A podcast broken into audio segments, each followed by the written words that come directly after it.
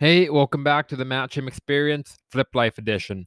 In this podcast, I'm going to share with you all the things up until now that I've learned about the flip life and how you can make more money flipping and how I can uh, continue or what things I'm going to focus on to try to improve.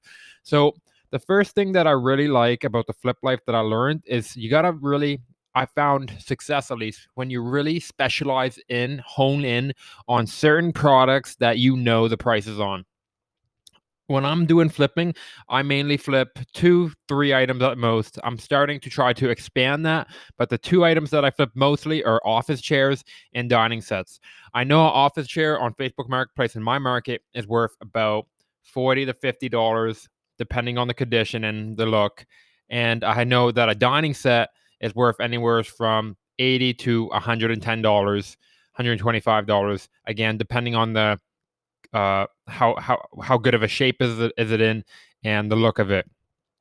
When you're first starting out, you're not going to know what what looks, what aesthetic for the office chairs or dining sets sells better than others, but you're going to have a decent idea. You you can tell if an office set, if you you can tell if a dining set looks nice, it will probably sell more than a dining set that doesn't look nice.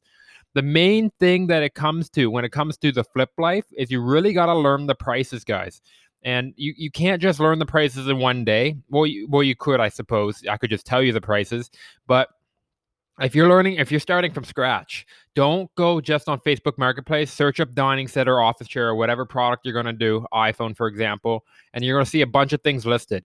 The things that you see listed on Facebook Marketplace are above market value. That's something you got to get into your mind because you can you can make mistakes if you don't know that. You'll think things are worth more than they are, and you'll be taking bad deals. The things that are listed on Marketplace are bad deals. The reason why they haven't sold in six days, five days, two days, and they're still listed on Marketplace is because they're above the market value. Most things on Facebook Marketplace in my market, which is a, I would call it a medium sized city, Halifax. I live in Halifax. There's 400,000 people that live here.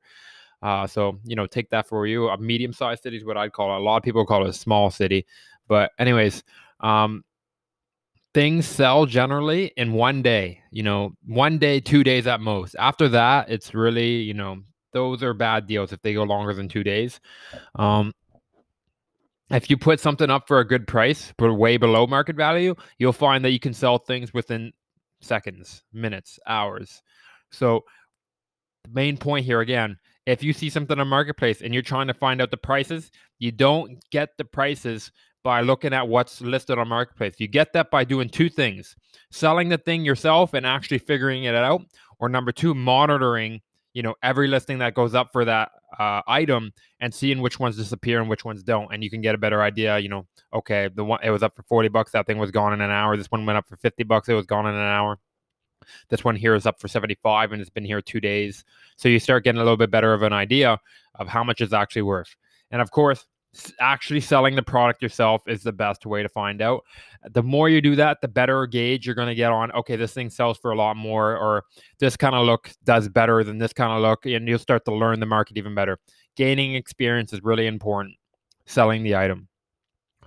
Um, other than that, then there's a, there's a couple f- more points that I learned. I'll, I'll share with you too how much the things that I'm selling uh, as of October 20th, 2020 in Halifax sell for an office chair. You can buy them from a thrift store. I got two from Value Village, both of them combined for $35. One office chair is worth around 40 to $50 um, when you're selling it on Marketplace. So if you can get them for below 40 or $50, it depends on the look and quality, but if you can get them below around that range, every dollar below that you can get is profit. Um, dining sets, they sell for around, I'd say the low end, you know, four chairs and a table that's in good condition, 80 bucks on the high end, 125. A lot of times people will give dining sets away for free or they'll sell them for like 20 bucks, 25, 50 bucks. If you can get a dining set for, I like to aim below 50, like $40 and under, there's a good chance you're going to get some profit on that deal, 40, $50 profit and you know it might take you two hours to do all the stuff that you need to do to sell that dining set but you know this is a flip life this is work it's it'll work out to be about $20 an hour so it's not bad for something you can do on your side on the side, I suppose. Um, and you can you can easily get you can easily get like I I get I get dining sets that I get for free that I sell for hundred dollars, or I get uh, let me think what the, what was the dining set I just sold today? T- today I just sold a dining set. I bought it for twenty five dollars.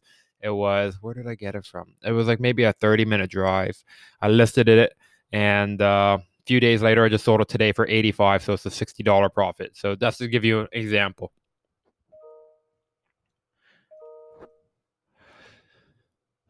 That's all the tips I'm gonna include for right now. I hope you guys had our educational experience and learned a little bit and have a good day, guys.